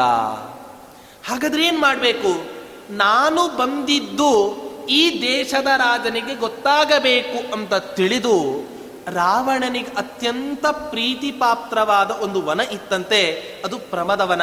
ಇಡೀ ಪ್ರಮದವನವನ್ನು ಹಾಳು ಮಾಡಿ ಹಾಕಿಬಿಡ್ತಾರಂತೆ ಈ ಹನುಮಂತ ದೇವರು. ರಾವಣನ ಅತಿ ಆಪ್ತ ಸ್ನೇಹಿತರೂ ಕೂಡ ಆ ವನಕ್ಕೆ ಹೋಗ್ಲಿಕ್ಕೆ ಹೆದರ್ತಾ ಇರಬೇಕಾದ್ರೆ, ಇಡೀ ವನವನ್ನೇ ಹಾಳು ಮಾಡಿದ ಹನುಮಂತನನ್ನ ಈ ರಾವಣ ಏನು ಮಾಡ್ಲಿಕ್ಕೆ ಸಾಧ್ಯ ಇಲ್ಲ? ರಾವಣನ ಸೈನಿಕರೆಲ್ಲ ಅವನ ಲಂಕಾಪಟ್ಟಣದ ಅವನ ಆಸ್ಥಾನಕ್ಕೆ ಕರೆದುಕೊಂಡು ಬರ್ತಾರೆ. ಕೇಳ್ತಾನಂತೆ ರಾವಣ, ಕಪೇ ಕುತೋಸಿ ಕಸ್ಯವ, ಕಿಮರ್ಥಮೀದೃಶಂ ಕೃತಂ. ಎಲೆ ಕಪಿಯೇ, ಯಾರು ನೀನು? ಯಾತಕ್ಕೋಸ್ಕರ ಇಲ್ಲಿ ಬಂದಿದ್ದೀಯಾ? ಅಂತ ಕೇಳಿದಾಗ ಹನುಮಂತ ದೇವರ ಒಂದು ಭಾವನೆ ಹೇಗಿದೆ ನೋಡಿ. ದಾಸೋಹಂ ಕೋಸಲೇಂದ್ರಸ್ಯ. ಕೋಸಲ ಶ್ರೇಷ್ಠನಾದ ಯಾವ ಶ್ರೀರಾಮಚಂದ್ರ ಇದ್ದಾನೆ? ಆ ಶ್ರೀರಾಮಚಂದ್ರನ ದಾಸ ನಾನು. ಅವನಿಗೆ ಗೊತ್ತಾಯ್ತು. ನಾವೆಲ್ಲ ಆಗಿದ್ರೆ ಮಾಡ್ತೇವೆ? ನಮ್ಮಿಂದ ರಾಮನ ಪರಿಚಯ. ಹೊರತು ರಾಮನಿಂದ ನಮ್ಮ ಪರಿಚಯ ಇಲ್ಲ. ನಾವೆಲ್ಲ ಎಷ್ಟು ದುರಹಂಕಾರಿಗಳು ಅಂದ್ರೆ ಬಿಟ್ರೆ ನಮ್ಮಿಂದಲೇ ಭಗವಂತನ ಪರಿಚಯವನ್ನು ಕೂಡ ನಾವು ಮಾಡಿಸ್ಕೊಳ್ಲಿಕ್ಕೂ ಹೇಸೋರಲ್ಲ ನಾವು. ಆದರೆ ಹನುಮಂತ ದೇವರಿಗೆ ಯಾವ ಒಂದು ತಾದಾತ್ಮ್ಯ ಆ ರಾಮಚಂದ್ರ ದೇವರಲ್ಲಿ ಅಂತ ಹೇಳಿದ್ರೆ ದಾಸೋಹಂ ಕೋಸಲೇಂದ್ರಸ್ಯ. ಕೋಸಲ ಶ್ರೇಷ್ಠನಾದ ಯಾವ ಶ್ರೀರಾಮಚಂದ್ರ ಇದ್ದಾನೆ ಅವನ ದಾಸ ನಾನು ಅಂತ ಅವರಿಗಿದೆ. ಜೀವೋತ್ತಮರಾದ ವಾಯುದೇವರಿಗೆ ದಾಸ್ಯತ್ವದ ಭಾವನೆ ಇರಬೇಕಾದ್ರೆ ನಮ್ಮಂಥ ಪಾಮರಿಗೆ ಎಕ್ಕಷ್ಟಿತ್ ಜನರಿಗೆ ದಾಸ್ಯತ್ವದ ಭಾವನೆ ಇರಬೇಕಾ? ಇರಲೇಬೇಕು ಅನ್ನೋದು ಈ ಕಥೆಯಿಂದ ನಮಗೆ ಗೊತ್ತಾಗತ್ತೆ. ಆದ್ದರಿಂದ ಅಂಥ ಆ ದಾಸರಿ ಹೇಳ್ತಾ ಇದ್ದಾರೆ, ಆ ರಾಜರು ಹೇಳ್ತಾ ಇದ್ದಾರೆ, ಬ್ರಹ್ಮಾದ್ಯ ಕಿಂದಾಸಾನ ವಿಚಾರಯ ಛಂದಾಂಸಿ ಚ ಗೃಣಂತೇನಂ ಭಗವಂತ ನಿನ್ನ ದಾಸರ ದಾಸರ ದಾಸಾನು ದಾಸ ನಾನು. ನನಗೆ ಅನುಗ್ರಹವನ್ನು ಮಾಡು ಪರಮಾತ್ಮ ಅಂತ ಪ್ರಾರ್ಥನೆಯನ್ನು ಮಾಡ್ತಾ ಇದ್ದಾರೆ. ನೋಡಿ, ಹೀಗೆ ಮಾಡಬೇಕಾದ್ರೆ ಅನೇಕ ರಾಮನ ಮಹಿಮೆಗಳನ್ನ ಹೇಳಬೇಕಾದ್ರೆ ರಾಮ ಅನ್ನೋ ಒಂದು ಅಕ್ಷರಕ್ಕೆ ಎಷ್ಟು ಮಹತ್ವ ಇದೆ ಅಂತ ಹೇಳಿದ್ರೆ, ರಾಮ ಅನ್ನೋ ಹೆಸರನ್ನ ಹೇಳಿದ್ರೆ ಸಾಕಂತೆ, ನಾವು ಮಾಡಿದ ಎಲ್ಲಾ ಪಾಪಗಳು ಕೂಡ ನಾಶ ಆಗತ್ತೆ. ಯಾಕೆ? ರಾ ಅಂತ ಅಕ್ಷರವನ್ನು ಉಚ್ಚಾರಣೆ ಮಾಡಬೇಕಾದ್ರೆ ಬಾಯಿ ಓಪನ್ ಆಗತ್ತೆ, ಬಾಯಿ ತೆರೆದುಕೊಳ್ಳತ್ತೆ. ರಾ ಅನ್ನೋ ಅಕ್ಷರವನ್ನು ಉಚ್ಚಾರಣೆ ಮಾಡಿದಾಗ ನಾವು ಮಾಡಿದ ಎಲ್ಲ ಪಾಪಗಳು ಕೂಡ ಹೊರಗಡೆ ಹೋಗಿ ಬಿಡುತ್ತೆ. ಹಾಗೆ ಅಂಥೇಳಿ ಮತ್ತೆ ಪುನಃ ಆ ಪಾಪಗಳು ಒಳಗಡೆ ಬರಲಿಕ್ಕೆ ಪ್ರಯತ್ನವನ್ನು ಪಡ್ತಾ ಇರುತ್ತೆ, ಮ ಅಂತ ಹೇಳಿ ಬಾಯನ್ನು ಮುಚ್ಚಿಬಿಡುತ್ತೆ ರಾ ಅಂತ ಹೇಳಿದಾಗ, ಬಾಯಿಯನ್ನ ತೆರೆದಾಗ ಎಲ್ಲ ಪಾಪಗಳು ಕೂಡ ಹೊರಗೆ ಹೋಗತ್ತೆ. ಪುನಃ ಪಾಪಗಳು ಒಳಗಡೆ ಬರಲಿಕ್ಕೆ ಪ್ರಯತ್ನವನ್ನ ಮಾಡಿದಾಗ, ಮ ಅಂತ ಹೇಳಿದ್ರೆ ಪಾಪಗಳಿಗೆ ಬರಲಿಕ್ಕೆ ಅವಕಾಶವೇ ಇಲ್ಲ. ರಾಮ ಅನ್ನೋ ಒಂದು ಅಕ್ಷರಕ್ಕೆ ಇಷ್ಟು ಮಹಿಮೆ ಇರಬೇಕಾದ್ರೆ, ಇನ್ನು ಅವನನ್ನ ಭಕ್ತಿಯಿಂದ ಉಪಾಸನೆ ಮಾಡಿದ್ರೆ ಇನ್ನೆಷ್ಟು ನಮಗೆ ಅನುಗ್ರಹವನ್ನು ಮಾಡಲಿಕ್ಕಿಲ್ಲ ಆ ಏಕಪತ್ನಿ, ವ್ರತಸ್ಥನಾದ ರಾಮ. ನೋಡಿ ಸೇತುವೆಯನ್ನ ಕಟ್ತಾ ಇದ್ರಂತೆ ಆ ಲಂಕಾಪಟ್ಟಣಕ್ಕೆ ಹೋಗಬೇಕಾದ್ರೆ ಈ ಕಡೆ ಎಲ್ಲ ವಾನರ ಸೈನ್ಯ. ಆ ಸೇತುವೆಯನ್ನು ಕಟ್ಟಬೇಕಾದರೆ ಕಲ್ಲನ್ನ ನೀರಿನಲ್ಲಿ ಹಾಕಿದರೆ ಏನಾಗತ್ತೆ ಕಲ್ಲು? ಭಾರಕ್ಕೆ ಕೆಳಗಡೆ ಹೋಗಿಬಿಡತ್ತೆ. ಹೀಗೆ ಸೇತುವೆಯನ್ನು ಕಟ್ಟಬೇಕಾದ್ರೆ ಅನೇಕ ಜನ ಕಪಿಗಳು ಹಾಕ್ತಾ ಇದ್ದಾರೆ. ಮುಳುಗಿ ಹೋಗ್ತಾ ಇದೆ. ಹೊರತು ಸೇತುವೆಯನ್ನಂತೂ ಕಟ್ಟಲಿಕ್ಕೆ ಆಗ್ತಾನೇ ಇಲ್ಲ. ಕೊನೆ ಗ್ರಾಮ ಆಲೋಚನೆಯನ್ನು ಮಾಡ್ತಾನೆ. ಅವನೇನು ಹೇಳ್ತಾನೆ ಅಂತ ಬಿಟ್ರೆ ಯಾವ ಕಲ್ಲನ್ನ ಸೇತುವೆಯನ್ನ ಕಟ್ಟಲಿಕ್ಕೆ ನೀವು ಬಳಸ್ತೀರೋ, ಆ ಕಲ್ಲಿನ ಮೇಲೆ ಶ್ರೀರಾಮ ಅಂತ ಹೆಸರನ್ನ ಬರೆದು ಆ ಕಲ್ಲನ್ನ ಸಮುದ್ರದಲ್ಲಿ ಹಾಕಿ ಆ ಕಲ್ಲು ತೇಲತ್ತೆ. ಇದೆಲ್ಲಾ ಕಡೆ ಪ್ರಚಾರ ಆಯಿತು. ಇಡೀ ಜಗತ್ತಿನ ತುಂಬ ಪ್ರಚಾರ ಆಯಿತು. ಲಂಕಾಪಟ್ಟಣಕ್ಕೂ ಕೂಡ ಪ್ರಚಾರ ಆಯ್ತಂತೆ ಲಂಕಾಪಟ್ಟಣದಲ್ಲಿ. ಎಲ್ಲಾ ಜನರು ಕೂಡ ರಾಮನನ್ನು ಹೊಗಳಿದ್ದೇ ಹೊಗಳಿದ್ದು. ಇತ್ತ ಕಡೆ ಲಂಕಾಪಟ್ಟಣದ ಅಧೀಶ್ವರನಾದ ರಾವಣನಿಗೆ ಕಸಿವಿಸಿ. ನನ್ನ ಪಟ್ಟಣದಲ್ಲಿ ನನ್ನ ಶತ್ರು ಆದ ರಾವಣನನ್ನು ಹೊಗಳೋದು ಅಂತ ಹೇಳಿದ್ರೆ ಅದು ನನಗೆ ಆಗುವ ಅವಮಾನ ಅಂತ ತಿಳಿದು ರಾವಣೇಶ್ವರ ಒಂದು ಘೋಷಣೆಯನ್ನು ಒಳಗಿಸ್ತಾನಂತೆ ರಾಮನ ಹೆಸರನ್ನ ಹೇಳಿ ಕಲ್ಲನ್ನ ಹಾಕಿದ್ರೆ ಮಾತ್ರ ತೇಲೋದಲ್ಲ, ನಾನೂ ಕೂಡ ಕಲ್ಲನ್ನ ಹಾಕಿದ್ರೆ ಆ ಸಮುದ್ರದಲ್ಲಿ ತೇಲಪ್ತೆ ಅದೇನು ಆಶ್ಚರ್ಯ ಅಲ್ಲ. ಮರುದಿನ ಬರ್ತಾನೆ ಸಮುದ್ರದ ಹತ್ತಿರ. ಬರ್ತಾನೆ, ಒಳಗಡೆ ಢವ ಢವ ಅಂತಿದೆ ಎದೆ. ಆದರೂ ಕೂಡ ಕಲ್ಲನ್ನು ಎತ್ತಿದ್ದಾನೆ. ಕಲ್ಲನ್ನು ಎತ್ತಿ ಸಮುದ್ರದಲ್ಲಿ ಹಾಕಿದಾಗ ಆ ಕಲ್ಲು ಕೂಡ ತೇಲಿಕ್ಕೆ ಆರಂಭ ಆಯಿತು. ಆಗ ಲಂಕಾಪಟ್ಟಣದ ಜನ ಎಲ್ಲ ರಾಮನಿಗೆ ಧಿಕ್ಕಾರ, ರಾವಣನಿಗೆ ಜಯಕಾರವನ್ನು ಪುನಃ ಯಥಾವತ್ತಾಗಿ ಹಾಕ್ಲಿಕ್ಕೆ ಆರಂಭ ಮಾಡಿದರು. ರಾಮನ ವ್ಯಕ್ತಿತ್ವ ಯಾವ ಮಟ್ಟಿಗೆ ಇದೆ ಅಂತ ಬಿಟ್ರೆ ಶತ್ರುಗಳಿಗೂ ಕೂಡ ಅನುಗ್ರಹವನ್ನು ಮಾಡುವ ಏಕೈಕ ಸ್ವಭಾವ ಅಂತ ಬಿಟ್ಟರೆ ಅದು ನಮ್ಮ ರಾಮಚಂದ್ರನದ್ದು. ನೋಡಿ, ಜನರಿಗೆ ಬೇಕಾದ್ರೆ ಮಣ್ಣೆರಚಿ ಮೋಸವನ್ನ ಮಾಡಬಹುದು ಗಂಡಂದಿರು. ಆದರೆ ತಾಳಿ ಕಟ್ಟಿದ ಹೆಂಡತಿಗೆ ಮಾತ್ರ ಮೋಸ ಮಾಡ್ಲಿಕ್ಕೆ ಸಾಧ್ಯವೇ ಇಲ್ಲ. ಎಷ್ಟೇ ರಹಸ್ಯ ಇದ್ರೂ ಕೂಡ ಆ ಹೆಣ್ಣಿನ ಜಾತಿಗೆ ಗೊತ್ತಾಗಿಯೇ ಬಿಡುತ್ತೆ. ರಾವಣನ ಪತ್ನಿ ಆದ ಮಂಡೋದರಿ ಕೇಳ್ತಾಳೆ, ಆ ರಾವಣನ ಹತ್ತಿರ ಏನು ಮೋಸ ಮಾಡಿದೆ ನೀನು ಏನೋ ಮೋಸ ಮಾಡಿದ್ದೆ? ಏನು ಮಾಡಿದ್ದೆ? ಹೇಳು. ರಾವಣ ಹೇಳಲಿಕ್ಕೆ ಹೋಗೋದಿಲ್ಲ ಮೊದಲೇ. ಅವನು ಸ್ವಲ್ಪ ತುಂಬ ಒತ್ತಾಯ ಮಾಡಿದಾಗ ಹೇಳಲಿಕ್ಕೆ ಆರಂಭ ಮಾಡ್ತಾನೆ. ಯಾರ ಹತ್ತಿರವೂ ಕೂಡ ಹೇಳಲಿಕ್ಕೆ ಹೋಗಬೇಡ. ನನ್ನ ಮರ್ಯಾದೆಯ ಪ್ರಶ್ನೆ ಅಂತ ಹೇಳಿ ಏನು ಮಾಡಿದೆ ಹೇಳ್ತೇನೆ ಕೇಳು. ಆ ಕಲ್ಲನ್ನ ಎತ್ತಿದಾಗ ನನಗೆ ಎದೆ ಢವ ಢವ ಅಂತಿತ್ತು. ಅದಕ್ಕೆ ಮನಸ್ಸಿನಲ್ಲಿಯೇ ರಾಮ ಅಂತ ಧ್ಯಾನವನ್ನ ಮಾಡಿ ಆ ಕಲ್ಲನ್ನ ಹಾಕಿದೆ ಅದಕ್ಕೋಸ್ಕರ ತೇಲ್ತು ಆ ಕಲ್ಲು ಕೊನೆಗ ಆ ಮಂಡೋದರಿ, ಮೊದಲೇ ಹೆಣ್ಣು, ಹೆಣ್ಣಿನ ಬಾಯಲ್ಲಿ ಯಾವ ಗುಟ್ಟೂ ಕೂಡ ಉಳಿಯೋದಿಲ್ಲ ಅಂತ ಮೊದಲೇ ಶಾಪ ಕೊಟ್ಟಿದ್ದಾರೆ. ಇಡೀ ಮಂಡೋದರಿ ಲಂಕಾಪಟ್ಟಣದ ತುಂಬ ಪ್ರಚಾರವನ್ನ ಮಾಡಿ ರಾವಣನ ಎಲ್ಲ ಕೀರ್ತಿಯನ್ನು ಕೂಡ ಹಾಳು ಮಾಡಿ ಹಾಕಿಬಿಡ್ತಾಳಂತೆ ಮಂಡೋದರಿ. ಹೀಗೆ ರಾಮ ತನ್ನ ಶತ್ರು ಆದರೂ ಕೂಡ, ತನ್ನ ಶತ್ರು ತನ್ನ ನಾಮವನ್ನು ಉಚ್ಚಾರಣೆ ಮಾಡಿದರೂ ಕೂಡ ಆ ಶತ್ರುವಿಗೂ ಅನುಗ್ರಹವನ್ನು ಮಾಡುವ ಏಕೈಕ ವ್ಯಕ್ತಿತ್ವ ಅಂತ ಬಿಟ್ಟರೆ ಅದು ನಮ್ಮ ರಾಮಚಂದ್ರ ರೂಪಿ ಪರಮಾತ್ಮನಿಗೆ ಮಾತ್ರ ಇರಲಿಕ್ಕೆ ಸಾಧ್ಯ. ಅಂತಹ ರಾಮ ನಮಗೆ ಅನುಗ್ರಹವನ್ನು ಮಾಡಲಿ ಅಂತ ಹೇಳಿ ರಾಜರು ಪ್ರಾರ್ಥನೆಯನ್ನು ಮಾಡ್ತಾ ಇದ್ದಾರೆ. ಹೀಗೆ ಅನೇಕ ರೀತಿಯಾಗಿ ಪ್ರಾರ್ಥನೆಯನ್ನು ಮಾಡ್ತಾರೆ. ಆ ಪ್ರಾರ್ಥನೆಗಳು ಏನು ಅನ್ನೋದನ್ನು ನಾಳೆಯ ದಿನ ಸೇರಿದಾಗ ನೋಡೋಣ ಅಂತ ಹೇಳ್ತಾ ಈ ಉಪನ್ಯಾಸವನ್ನು ಮಧ್ವವಲ್ಲಭನಾದ ಆ ಗೋಪಾಲಕೃಷ್ಣ ಪರಮಾತ್ಮನಿಗೆ ಸಮರ್ಪಣೆಯನ್ನು ಮಾಡ್ತಾ ಇದ್ದೇವೆ. ಶ್ರೀಕೃಷ್ಣ ಅರ್ಪಣ